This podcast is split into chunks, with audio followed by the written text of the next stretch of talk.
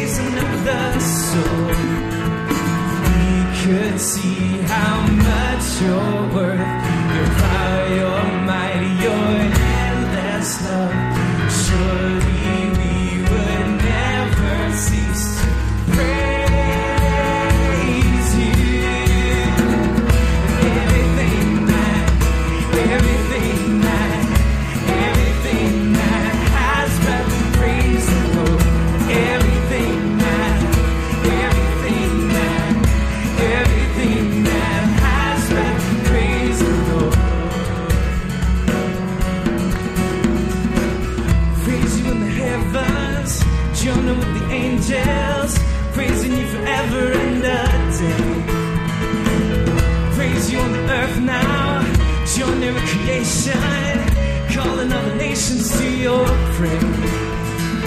They could see how much you're.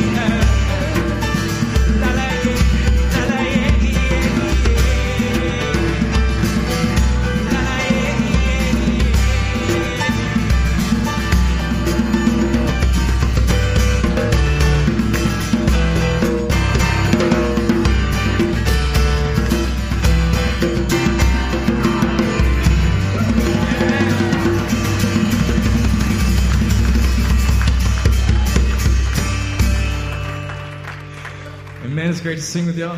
Go ahead and take a seat.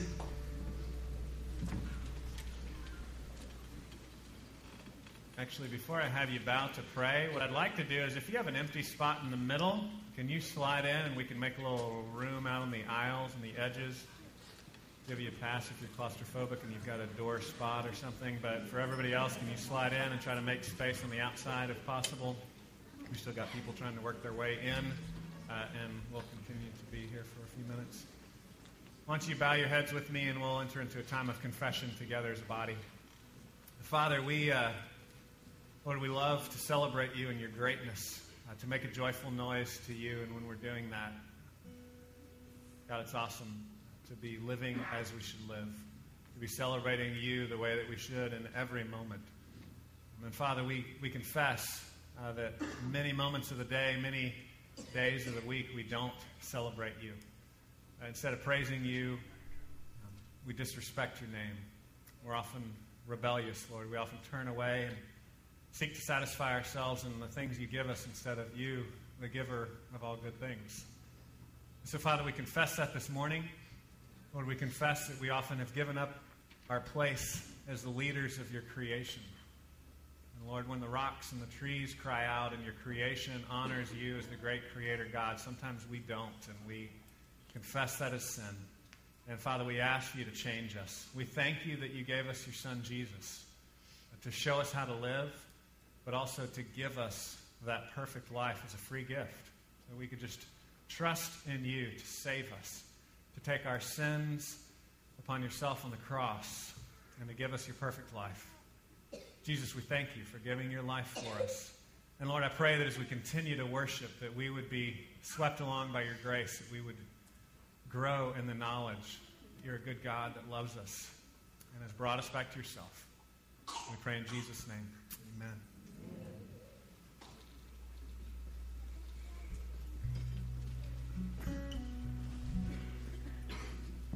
I just want to sing this next song as a song of confession, continuing to uh, just in that in that vein.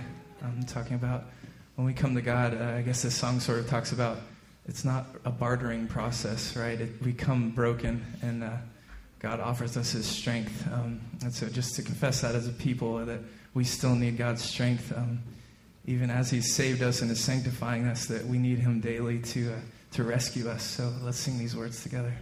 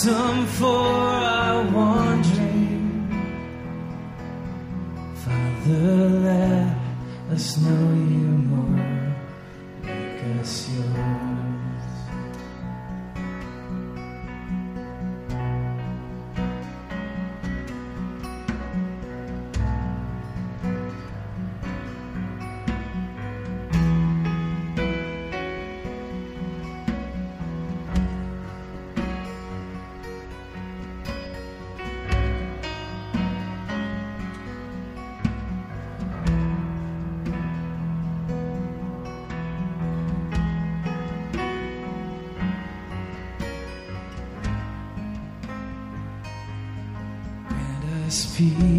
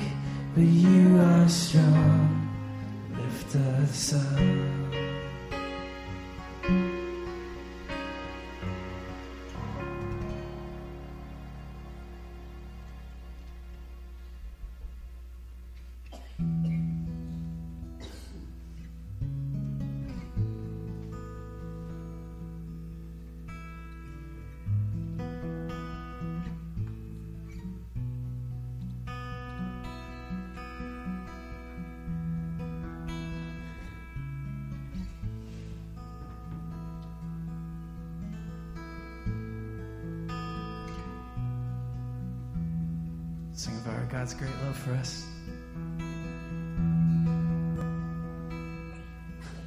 And how deep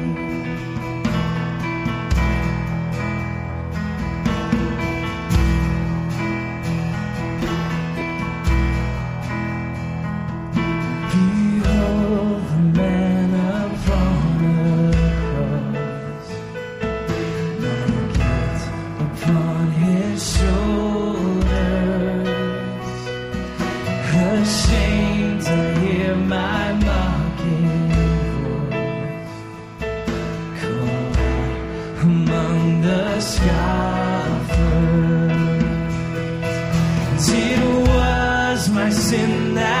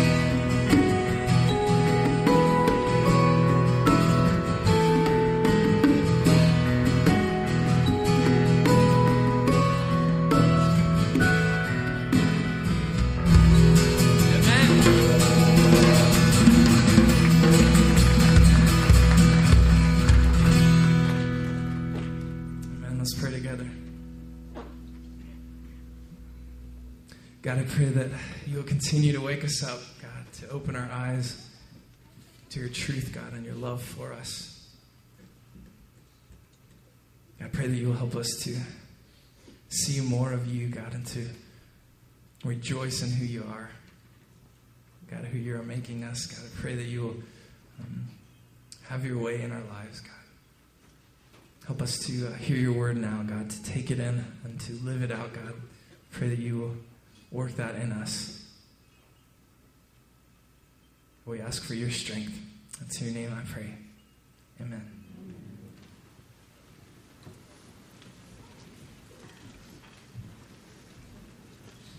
Good morning again.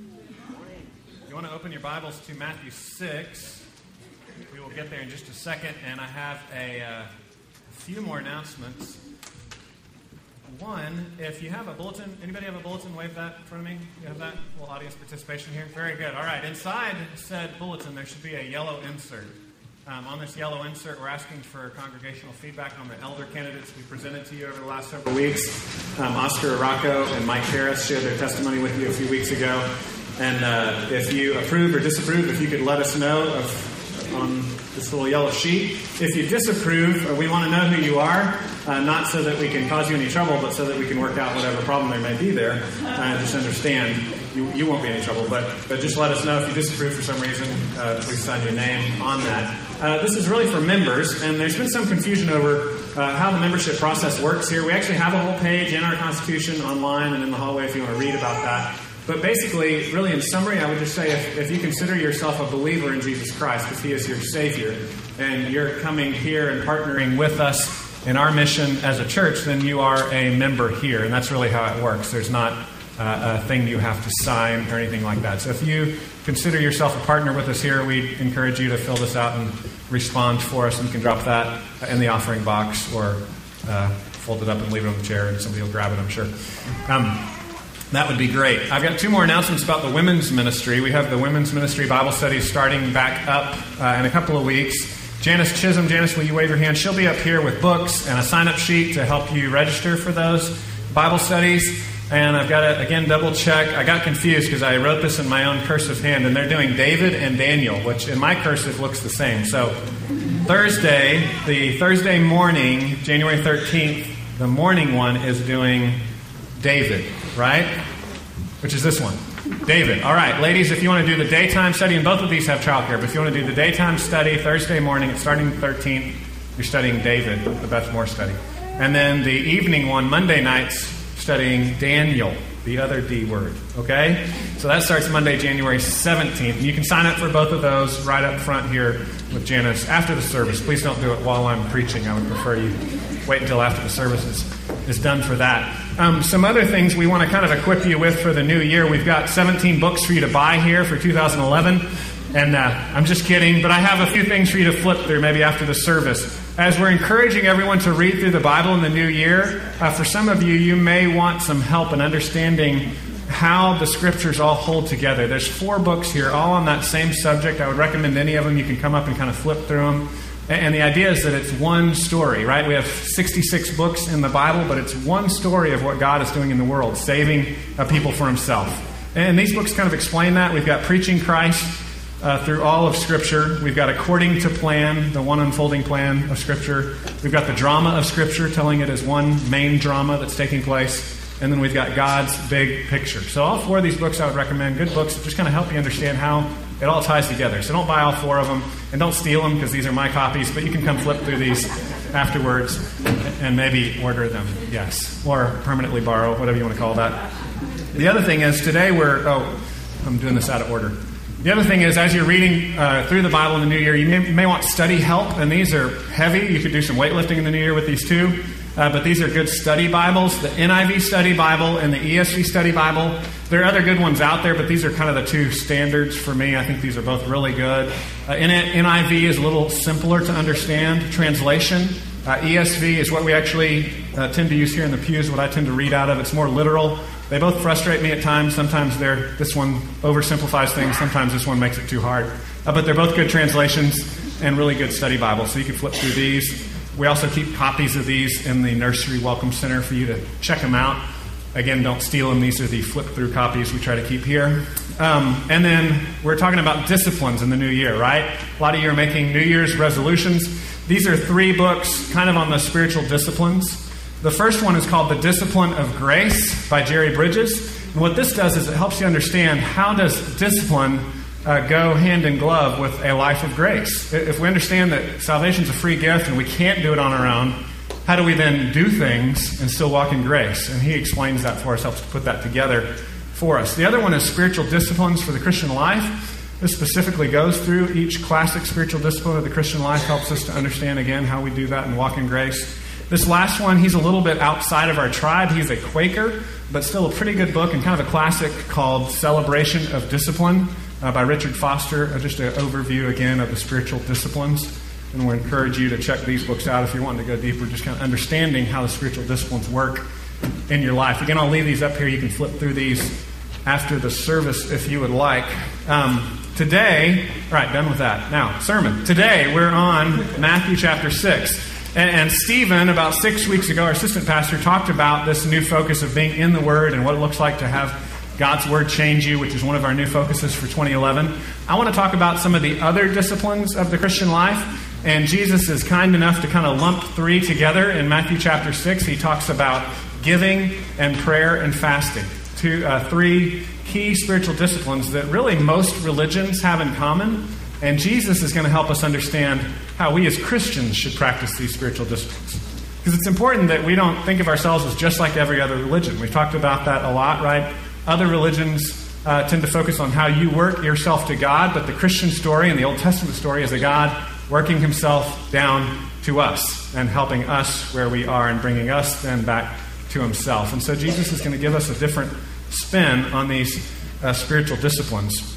In order for us to really understand what's going on in Matthew 6, I think we need to understand what happens in Matthew 1 through 5. Checking my time here, I'm going to give you a quick summary of Matthew 1, 2, 3, 4, and 5. Okay? You ready? All right, here we go. Chapter 1, 2, and 3 of the book of Matthew is kind of what we just focused on at Christmas time, showing us that the Savior we've been waiting for has finally come. Okay? And so that's what's unveiled. That the Savior is here. This word is used again and again in the book of Matthew, fulfilled. So it was fulfilled. All these Old Testament scriptures were fulfilled. He is the Savior. He's come to save his people.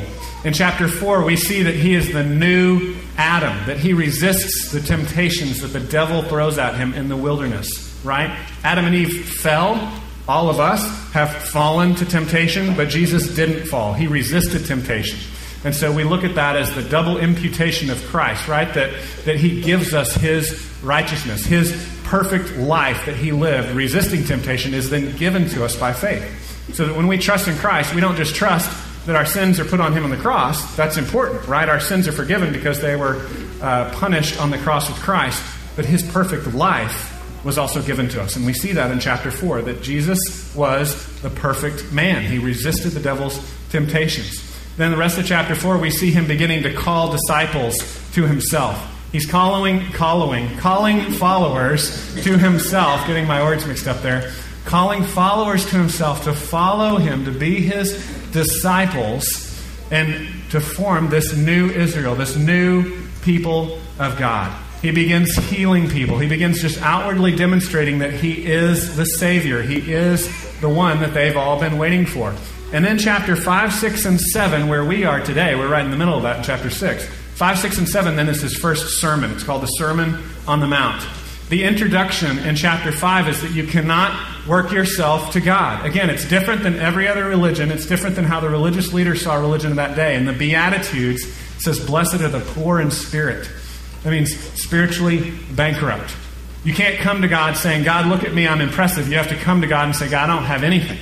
Will you have mercy on me? Because Blessed are the poor in spirit. Blessed are the, the meek, the humble, the people that know they don't have it together. Blessed are those who hunger and thirst for righteousness. For only when we hunger and thirst for righteousness that we do not have can we be given freely the righteousness that only God has. That is grace. That is the salvation that we accept by faith in Jesus, in God, and who He is and what He has done for us. So that introduction to the Sermon on the Mount is foundational. You can't interpret the rest of the Sermon on the Mount apart from that. And that transforms everything else. And he says, Now hold on. I just kind of smacked down the religious leaders by saying you can't come with your own righteousness, but make sure you understand. He says in 517, I haven't come to abolish that righteousness. I haven't come to abolish the law and the prophets. I've come to fulfill that righteousness. So Jesus makes it clear he still wants us to be righteous. We just can't be righteous on our own. We have to approach God and say, I don't have this righteousness. I hunger and thirst for it. And by faith, He gives it to us. And then we begin to live this new righteousness. We begin to live in this new way. And Jesus says He wants us to be perfect like our Heavenly Father is perfect. And Jesus uses this new terminology, and that's why we've titled the sermon this morning, Walk with Your Father, because he tries to help us to understand that we have a Father that loves us. We have a Father that gives himself for us, and he walks alongside with us, and he doesn't wait for us to prove ourselves. He doesn't wait for us to work our way to him, but he comes down and kneels down to our level and brings us to himself. And he begins to give us this new way of looking at God. We talked when we looked at Matthew a couple of years ago that, that this was new. There were a couple of verses and a couple of references in the Old Testament where it talks about God, kind of the abstract concept of being a father to the fatherless. But in general, they, they weren't practicing this. They weren't saying Father. They weren't calling God Father. They didn't see Him as Father. That was a new thing that Jesus is introducing here an intimacy. So when we walk into the new year, we have to be careful that we're not walking into the new year thinking, I'm just going to do better this year, and God's going to be impressed with me. No, we have to recognize we don't have it. God gives it to us as a free gift, and because of that, then we can live differently. Okay, that's why we live differently in the new year, because He has given us freely His righteousness, freely His love. So, with that small introduction, let's uh, read chapter 6. Okay, Matthew chapter 6. I'm going to back up one verse and read the last verse of chapter 5, and we'll read through. He says, You therefore must be perfect as your heavenly Father is perfect. Now beware of practicing your righteousness before other people in order to be seen by them, for you will have no reward from your Father who is in heaven. So, this again is the problem with other religions. We do our religion externally to be seen, right? It's something we're trying to put on. And he's going to use this phrase again and again hypocrites. This phrase hypocrites means literally a play actor, someone who's wearing a mask, someone who's pretending to be something that they're not. He says in verse 2 Thus, when you give to the needy, Sound no trumpet before you as the hypocrites, as the actors do in the synagogues and in the streets, that they may be praised by others. Truly, I say to you, they've received their reward. They've already gotten the reward they're going to get. They don't have a relationship with their Father, they're just trying to impress other people, and that impressing other people is all they're really going to get then. He says in verse 3 But when you give to the needy, don't let your left hand know what your right hand is doing. So your giving can be in secret, and your Father who sees in secret will reward you. And when you pray, don't be like the hypocrites, for they love to stand and pray in the synagogues and street corners that they may be seen by others. Truly, I tell you, they've, they have their reward in full. But when you pray, go into your room and shut the door and pray to your Father who's in secret, and your Father who sees in secret will reward you. You see a pattern coming here? He's saying, don't do these spiritual disciplines to be seen by other people, but have a secret relationship with your Father. Have a Father that loves you and relate to Him in secret. It's an intimate relationship. It's not something that's on display for everyone else to see. Now, we don't want to take it too far, right? Jesus is using hyperbole. He's not saying that it's wrong if anyone ever sees any aspect of our spiritual life. He's saying the motivation cannot be just so everybody sees you. That can't be the motivation of your spiritual life. He goes on, verse 7 And when you pray, don't heap up empty phrases as the Gentiles or the nations do for they think they'll be heard for their many words. You don't have to use a bunch of words. Verse 8 Don't be like them, for your Father knows what you need before you ask Him. He already knows. Verse 9 Pray then like this Our Father in heaven, hallowed be your name. Your kingdom come, your will be done on earth as it is in heaven. Give us this day our daily bread, and forgive us our debts as we also have forgiven our debtors. And lead us not into temptation, but deliver us from evil. For if you forgive others their trespasses, your heavenly Father will also forgive you. But if you don't forgive others their trespasses, neither will your Father forgive your trespasses.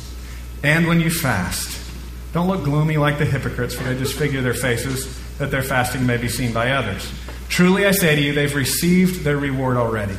But when you fast, anoint your head and wash your face, that your fasting may not be seen by others, but by your Father who is in secret.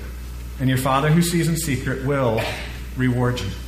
I want to sum up with 633, something he says at the end of this section.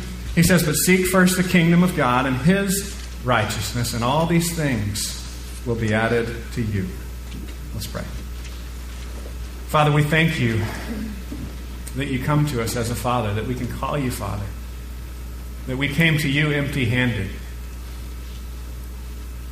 that we came to you heavy laden and tired and weary, sinful and rebellious, and you gave us life. You gave us forgiveness. You brought us back to yourself. You pick us up, dust us off, and you're renewing us. Father, I pray in 2011 that this would be a year that we walk with you, that we don't live a separate life trying to clean ourselves up before we come to you, that we would walk with you, accepting the forgiveness that we have and living in newness of life. Pray in Jesus' name. Amen.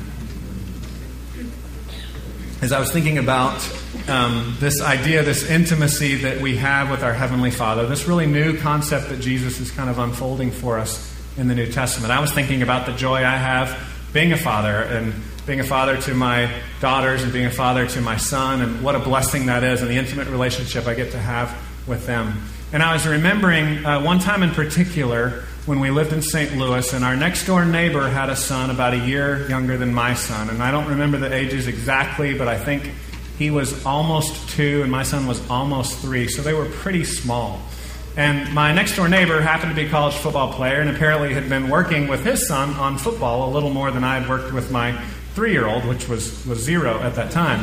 And I mean, we bought him the football that he slept with in his crib, you know, the standards, but we hadn't really practiced a whole lot. And, uh, and so I remember being over at my friend's house, and this little two year old is like zipping spirals at, at two years old. And I was thinking, man, my son is behind, you know, like we need to get with the program here. He's not throwing the ball and. Um, so basically, I, I, went and got my son's little uh, little Nerf football and woke him up from his nap and threw him the ball. I was like, come on, man, you need to get with the program, all right? I'm going to leave you the ball in here. I want you to work on it and call me when you've got this spiral thing down, okay? And so I left him in there for a couple of hours, and you know, until he figured out how to do it on his own, right? And y'all know I'm joking, right? Okay, I'm, I'm joking. I'm trying to make a point. I'm trying to be absurd here because that's that's not how you father a young boy. And uh, sorry to tell you, dads, that are actually trying this sort of thing at home. It doesn't work, okay? I'm rebuking you right now through humor. Um, you, you can't father a child that way. You have to come alongside them and teach them, right? My, my neighbor's son wasn't zipping spirals because he just came out of the womb throwing spirals. His dad had actually taught him, right? And, and same thing for me. I then began to teach my son how to throw the ball. I then began to walk him through step by step what that looked like so that now he can throw the ball just fine. But it's not because I woke him up from his nap and told him to teach himself. It's because as his father, I met him where he was, and I've walked with him since then and continued to walk with him. And, that's what fatherhood looks like. And we need to understand that when we read this sermon, where Jesus is beginning to introduce this. Later on in the sermon in chapter 7, we'll jump ahead, and in chapter 7, he says, Ask and seek and knock, and it will be given to you. This is repeated also in Luke, but in Matthew 7, he says, Who of you fathers, if your son asks for a loaf of bread, would give him a, a snake or a scorpion, right? He says, How much more is your heavenly Father going to give you good things if you ask? He says, You fathers, you earthly fathers, though you are evil, still know how to give good gifts to your children. I love that. I love that caveat that Jesus makes because some of us have had bad fathers, right?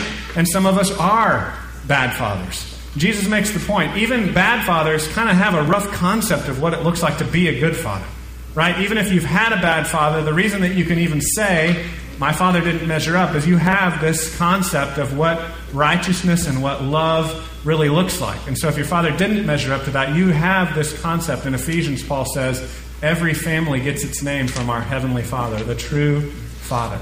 So Jesus makes it very clear that even if you haven't had a good father, that your heavenly father is that good father. He's the father that really knows how to love you the way that you need to be loved. And so as Jesus unfolds these spiritual disciplines for us, as he talks about giving, as he talks about prayer, and as he talks about fasting, he's not saying, go get your stuff together, and then when you have your stuff together, then God will approve of you. No, he's saying that walk with God in this intimate father relationship, and you will find reward in that. Don't feel like you have to fake it. Don't feel like you have to pretend like the hypocrites do. Don't feel like you have to put on this mask of, of false spirituality. We have to remember the foundation that he laid in chapter 5 in the Beatitudes. You have to come to God broken. You have to come to God asking Him for His strength, and He will, as a good Father, meet you where you are. And in 2011, He will walk with you. He will go with you. So I'm calling you to walk with this Heavenly Father that loves you. I'm not calling you to like pull yourself up by your bootstraps and just do better in 2011. I'm calling you to live a new life because you have a Heavenly Father that loves you. So the first thing that I want us to look at is the first thing Jesus looks at is, is giving. He talks about giving. He talks about the difference between giving as a religious hypocrite and giving as someone who has an intimate relationship with your Father. And this is the giving. He says, Don't announce it with trumpets as the hypocrites or the actors do in the uh, he says synagogues. Literally, the word synagogue just means gathering, right? So, gathering place like church building or uh, convention center or wherever it might be that people gather together in communities. He's saying in those gathering places, in those synagogues, and on the streets, don't announce your giving with trumpets, right? It's not about you giving, it's about the needy needing and you meeting that need the same way that our Heavenly Father meets our need. So he lays this foundation in chapter 5 that we come to God needy and he meets our needs. And so, because we have a God who meets our needs as needy people, then we should give just like our Heavenly Father gives and meet other people's needs. And we're not doing it to go, hey, look at me, look at how great I am. We already have a restored relationship with our Father by God's grace because of what He's done. We have that good relationship. We're walking with Him, and so we should give out of that relationship, not giving, grasping for a relationship. He gives it to us, and so then we give to others in need. He, he uses some hyperbole in verse 3. When you give to the needy, don't let your left hand know what your right hand is doing, right? That requires you to be a, a no offense, like a stroke victim. It is the only way that this could literally uh, come true in your life, right? There would have to be something medically or psychologically wrong with you to fulfill verse 3. So I think what Jesus is doing, he's trying to make an overstatement. He's trying to say, don't be all wrapped up in yourself. Don't be focused on what you're doing. Don't be looking at yourself. So, so the interpretation here is not to literally fulfill verse 3. The interpretation is don't be like the hypocrites. Have a real, honest, intimate relationship with your Heavenly Father and give out of that. You give to help people that are in need. You don't give to impress people. You don't give to be seen. You don't give to broadcast it to other people. You give because there's need and because your Heavenly Father is given to you. And that's the difference that Jesus is trying to communicate here. He says in verse 4, Your giving may be in secret, and your Father who sees what is done in secret will reward you. Again, you have this secret, intimate relationship with your Father. In Romans, it talks about the Spirit in our heart helping us to cry out, Abba, Father. Again, this requires a spiritual transformation. If you don't see God that way, if you don't see God as loving and kind to you, it's because you haven't come to grips with the gospel, the good news that you're a sinner and Jesus gave his life for you to love you and forgive you. And as you understand that, and as you believe in that good news, as you turn your life over to that good news, you'll begin to see God as your Abba Father, as your daddy that loves you, the good Father, maybe that you never had. I have a picture here of, of uh, a missionary giving uh, some candies to some kids in Cambodia. Uh, kids are very needy there in Cambodia. We have brochures in the hallway for Compassion International and brochures for the International Justice Mission. These are international ways that you can give to the needy. Um, I don't know what ways God has moved you to give. I'm sure that the Spirit is, is working in you oftentimes as a new year comes.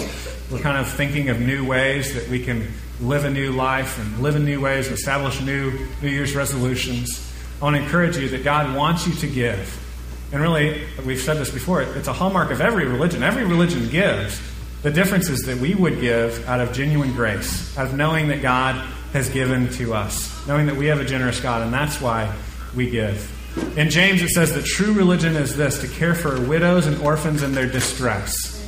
And so that's just a foundation there that we should be the kind of people that care for those that don't have anyone to care for them.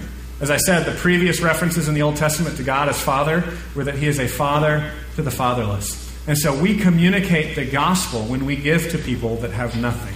That's a way that we communicate the gospel. There's two ways that we do that. We communicate by giving to them in Jesus' name and helping them.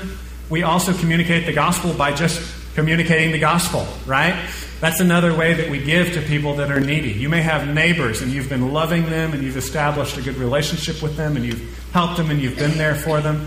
You also need to share the hope that we have in Jesus. Invite them to church or have a conversation with them about what they believe.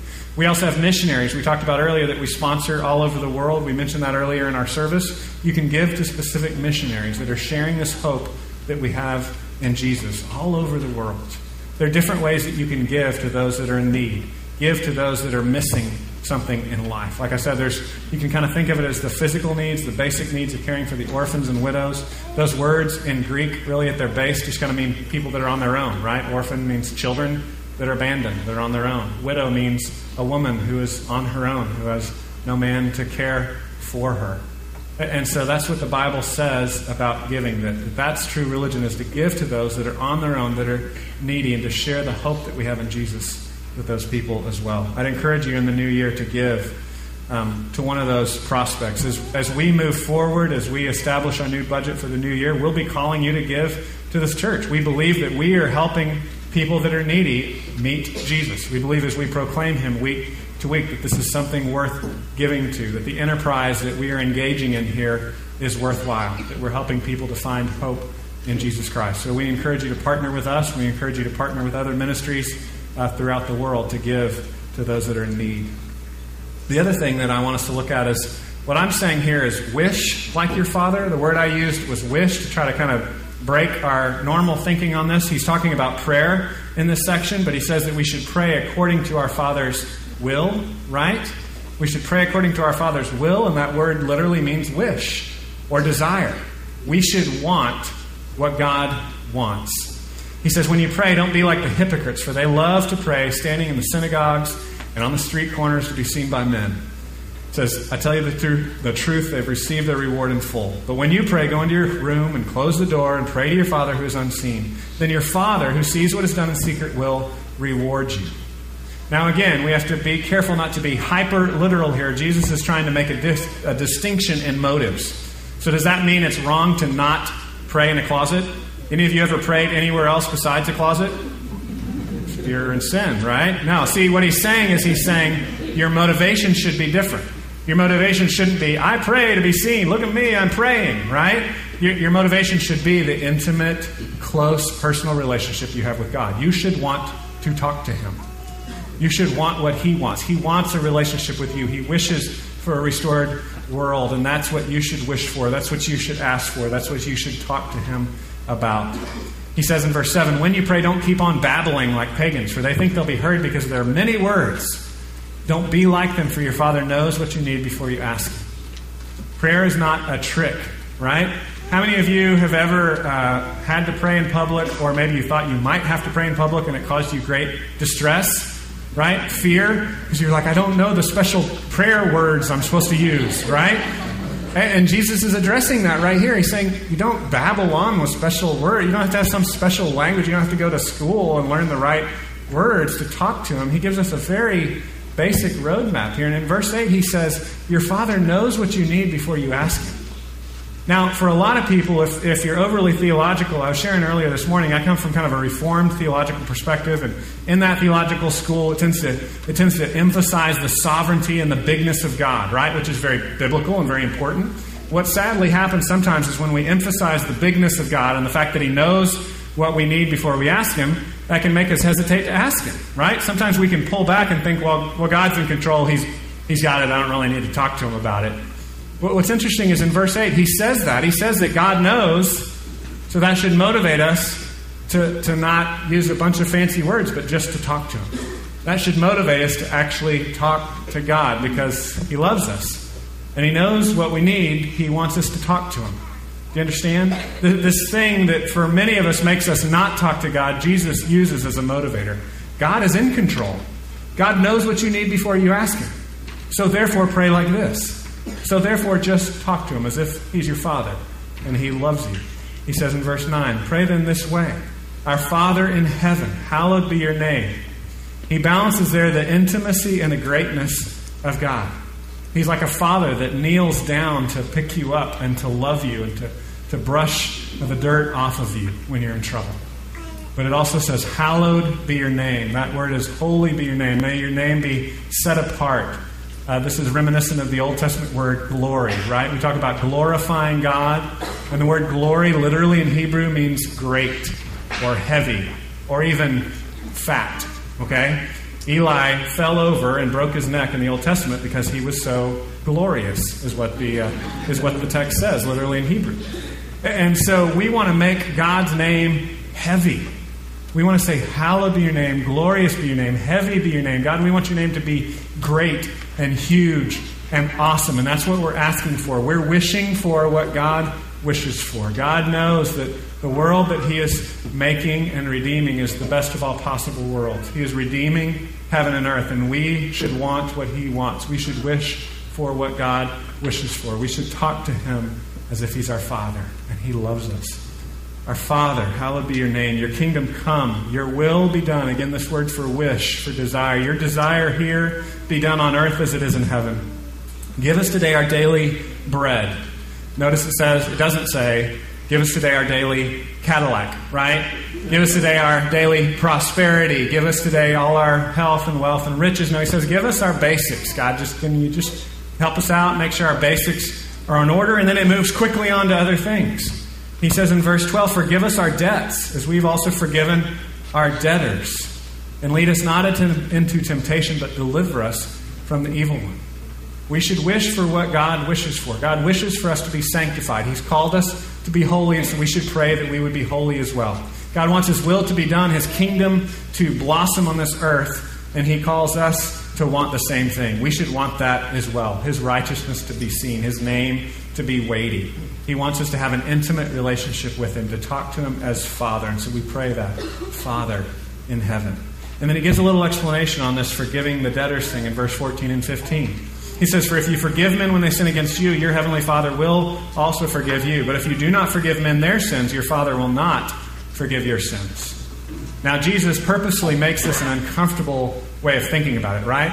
When you read the rest of the New Testament, you get a little more organized, systematic theology, and it it becomes clear that God forgives us, which enables us to forgive other people. But Jesus kind of leaves us hanging here. He makes us uncomfortable. He just kind of states it in the bold, messy way where he says, if, if you're not forgiving people, God's not going to forgive you.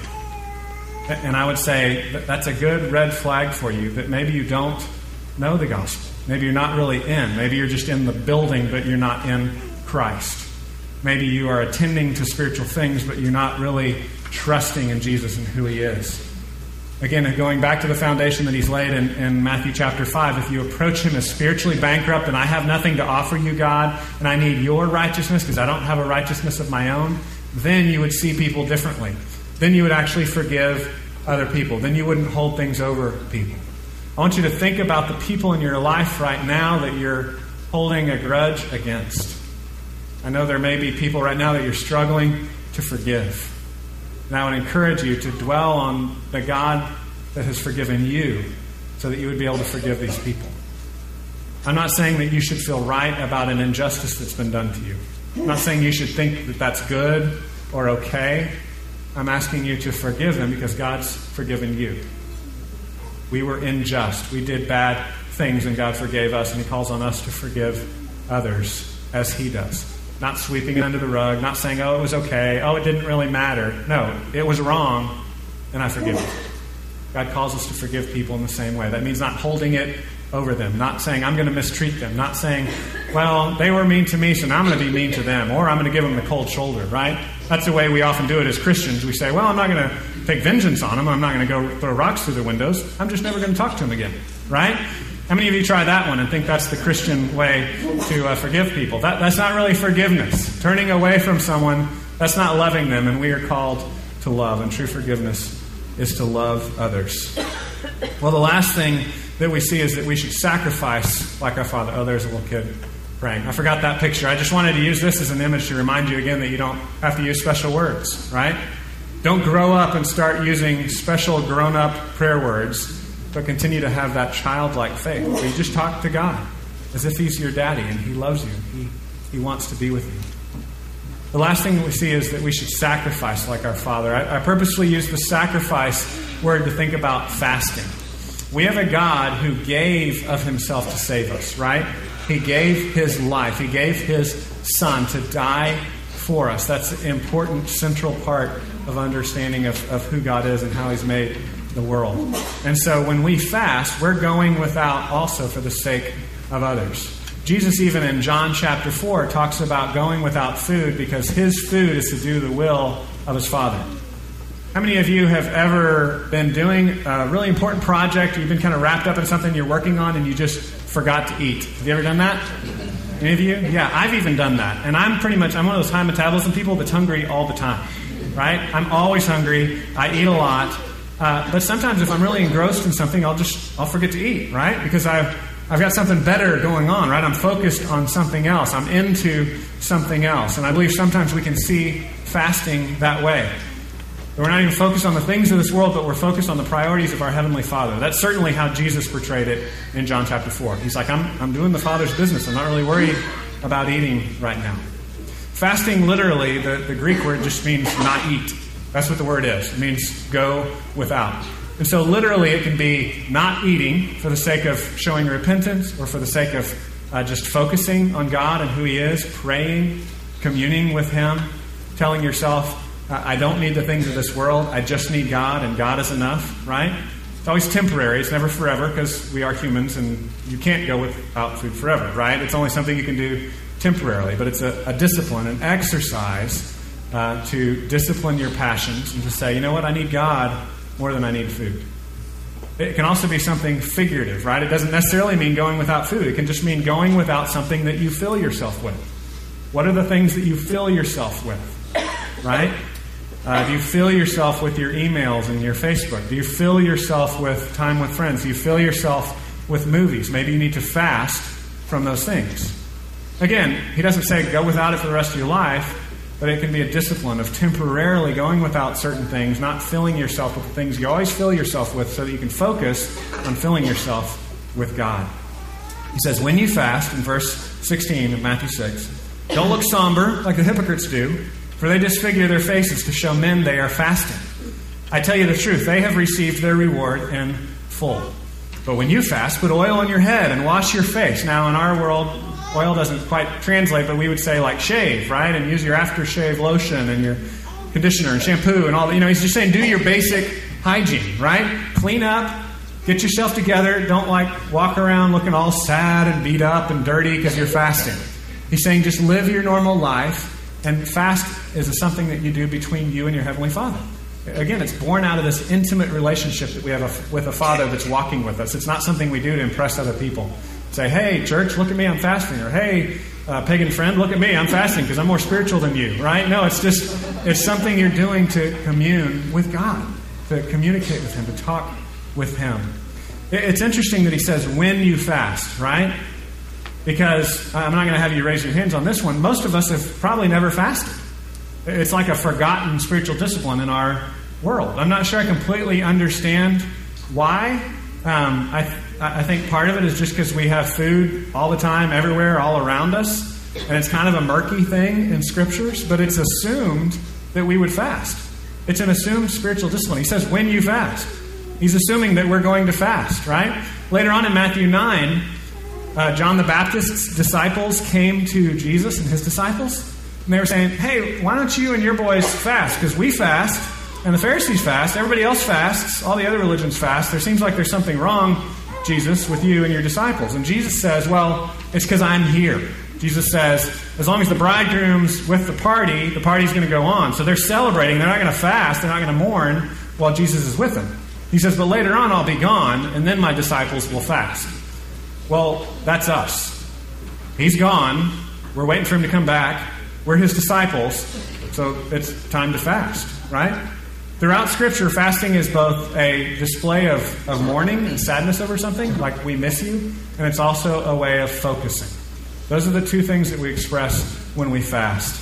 And I want to uh, give you some guidance here for how you might actually try it. Because I know this is not something I've done very much. I've done it very little in my spiritual life. It's something I want to to call us to in 2011 that we would actually fast as a way of communicating with God and knowing Him and disciplining our flesh.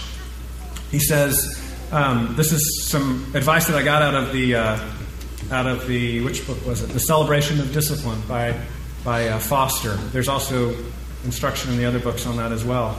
But one thing that I was that I read is that we should start slowly. It's important to, to remember that because we're not used to fasting and because we live in America and we eat double portions at every meal, that if you just start off like 24, 36 hour fast, you're going to faint and get sick. Okay? So you have to prepare your body for it. You may eat lighter one week before you fast. And the first time you try to fast, you may just skip a meal or two and just have juice instead of a meal.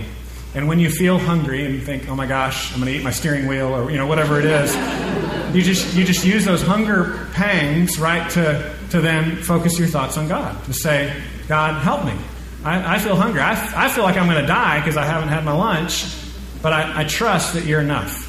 I trust that, that you're all I need, God. And, and use that as a time to have focused prayer and talk with Him. Tell Him, God, I know that you're enough. I know that you gave yourself to save me. I know that you said that man can't live on bread alone, but by every word that proceeds out of the mouth of God. And begin to use that as a way to then engage in conversation with your Heavenly Father who knows you. Again, not as a way to display your spiritual toughness to people around you, but as a way of intimacy with your Father.